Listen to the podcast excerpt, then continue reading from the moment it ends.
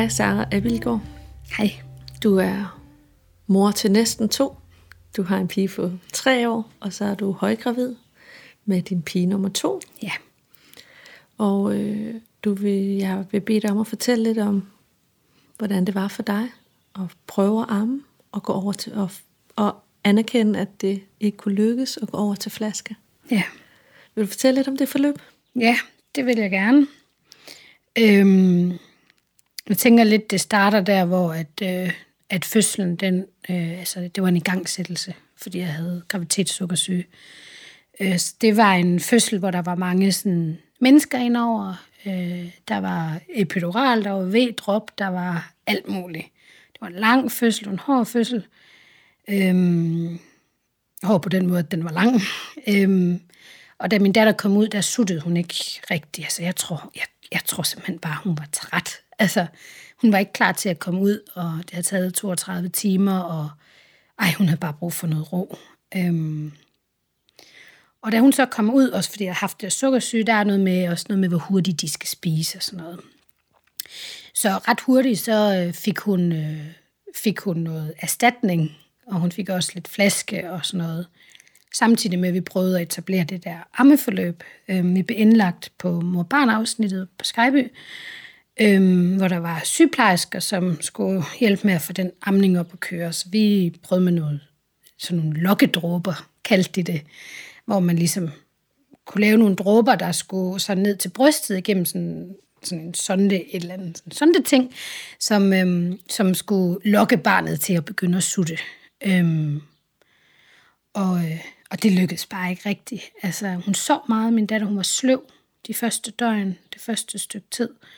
Øh, spiste ikke rigtig så meget, og vi kunne ikke rigtig få hende til at sutte der. Og de insisterede derude på, at hun skulle have noget mad. Øh, så det var meget en oplevelse af, jeg ved slet ikke, om det var sådan, det var. Men min oplevelse var, at, at, øh, at der kom sygeplejersker og tog hende ud af favnen på mig og gav hende flaske, eller sagde, nej, de gav hende ikke flaske, men sagde, vækkede hende, hvis hun lå og sov med mig, og sagde så, nu skal du vågne, nu skal du have mad, og så blev placeret i en stol med en flaske, eller med de der lokkedråber. Øhm, og vi kom hjem, efter fem dage, hvor vi var indlagt, så kom vi hjem, og så stod jeg egentlig der og selv skulle til at prøve at få det der ammeforløb op og køre. Der havde hun fået flaske nogle gange, flere gange.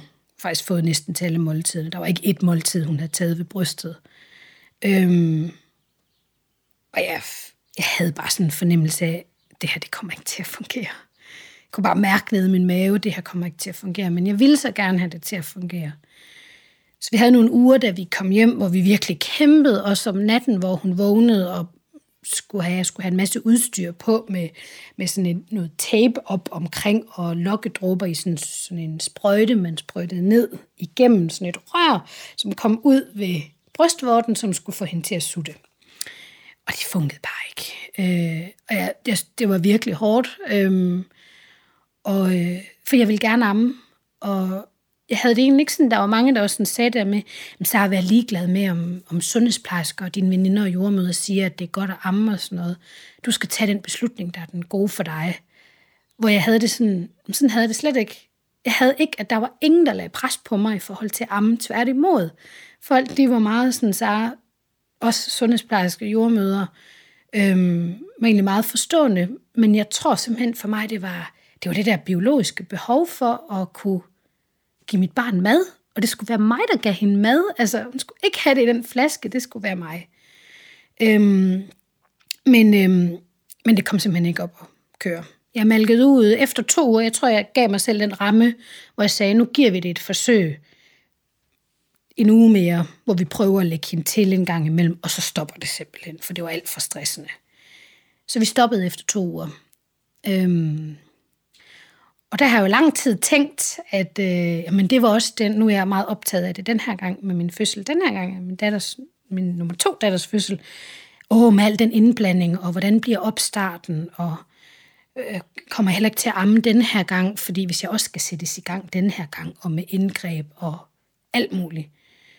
Øh, men alligevel så har jeg haft det sådan lidt, men jeg har jo også hørt om nogen, der har fået etableret ammeforløb, øh, på trods af en masse vilkår udefra. Mm. Øh, på trods af igangsættelse, på trods af, at de har fået lidt flaske. Det kan være nogen, der har været for tidligt født, der har været indlagt, som alligevel har fået en amning op at køre, selvom de har været indlagt i en måned, for eksempel. Ikke? Øhm, og der havde det sådan lidt, der er et eller andet med det der amning, hvor jeg tror, jeg har lavet en, en sådan en meget lineær sådan konklusion eller en slutning, der hed, fordi der var alle de indgreb, og der var alle de her mennesker indover, så var det derfor. Det var noget uden for mig selv. Altså, det var fordi, der var alt det her, og det gjorde, at jeg ikke kunne amme. Men så fik jeg det sådan lidt... Jeg var til en øh, sådan... Det var et spirituel alternativ, men til en healer på et tidspunkt, her for ikke så lang tid siden, netop for at kigge på det, det der fødselsforløb og få hele noget med min sukkersyge og sådan. Og hun sagde, det er jo ikke derfor, du ikke kunne amme sig. Så sagde jeg, ej, det tænkte jeg nok.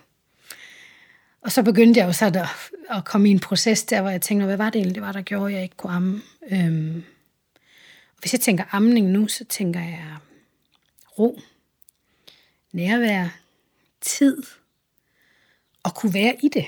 Altså, kunne være, jeg kan huske, der var en jordmor, der sagde til mig, en rigtig dygtig jordmor dengang, der sagde, Sara, I skal bare ligge hud mod hud i tre dage.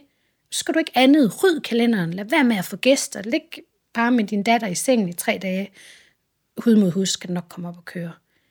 Det var, jeg kunne bare mærke, at min hals den snørede sig sammen ved tanken om at skulle det der. Ligge hud mod hud i tre dage, og skulle kraftedeme ikke lave andet. Jeg var vant til at lave en masse og være ude. Øhm, så nu her efterfølgende, så tænker jeg, jamen det var jo det. Øh, det var jo det, og at jeg ikke kunne være i det med mig selv. Altså, at jeg ikke kunne være i... Altså, I bare overgive mig til øh, nu har jeg fået det her barn, og nu er mit vilkår, at jeg skal ligge og prøve at få den her amning op og køre. Det skal jeg så i tre dage, øh, eller hvad det nu tager. For jeg kunne godt se i de korte perioder, hvor vi gjorde det, kunne godt se, der skete noget. Hun begyndte faktisk at møve op. Det var det der start forfra. Ikke? Mm. Så begyndte hun at møve op af maven op til brystet, og så tog hun faktisk fat nogle gange. Mm. Men det var, jeg tror, det var mig, der ikke kunne være i det. Det var um, det der med, når jeg tænker amning, ja, nærhed, tid, øh, og bare kunne være, ikke skulle noget, øh, sige nej tak til gæster og alt det der, hvor jeg tænker, inde i mig var der jo kaos. Der var jo dybt kaos inde i mig, da jeg blev mor. Og det var jo derfor. Det var jo netop, fordi jeg tror måske, at et eller andet sted, ikke ude i noget omsorgssvigt, men jeg har, jeg var meget optaget af at kunne lægge min datter fra mig. Altså, når hun sov, skal jeg bare have hende væk. Ikke fordi, at at øh, altså, jeg tænkte, der var ikke noget omsorgsvigt i det, men det var så svært for mig at være i den der nærhed, og bare skulle acceptere, at så skal vi ligge her og bare være sammen. Jeg skulle bare have hende væk fra mig. Mm. Og jeg tænker, en amning, den kræver måske den kræver netop det modsatte, at man er sammen, mm. og at hun ligger ved en, og at hun måske ligger der og falder i søvn, måske hun er der i flere timer. Øh, så det, jeg troede var en kamp mod noget ydre, var i virkeligheden en det var egentlig min indre kamp, tror jeg, der faktisk mere betyder, at jeg ikke kom til at amme. Øh, og det synes faktisk lidt den her gang, det var både en hård erkendelse, fordi jeg synes, det var en lille smule... Jeg synes, det er en lille smule skamfuldt. Altså, jeg skammer mig lidt over at tænke, at var det, som, altså, sådan, det var min skyld.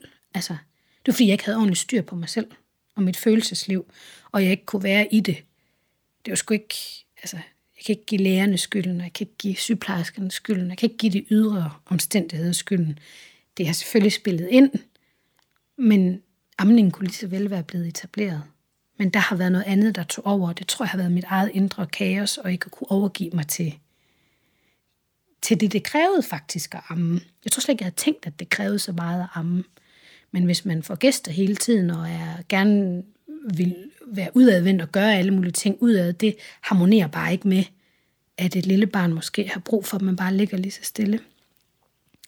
Så jeg tror, øh, min vej til at komme til at amme den her gang, øh, der ved jeg, at altså, come what may i forhold til igangsættelse og sådan noget. Øh, men en del af min plan, det er at, at kunne mærke, hvor jeg altså, finde ind til det sted i mig selv, der har ro og nærvær og tid. Mm. Og så overgive mig til det. Øhm, fordi jeg tror faktisk, jeg er ret sikker på, at det der ressourcerne til at amme, de ligger. Og de ressourcer havde jeg ikke sidste gang. Mm. Mm. Det tror jeg sådan er min ammehistorie. Ja. ja. Tak for det. Selv tak.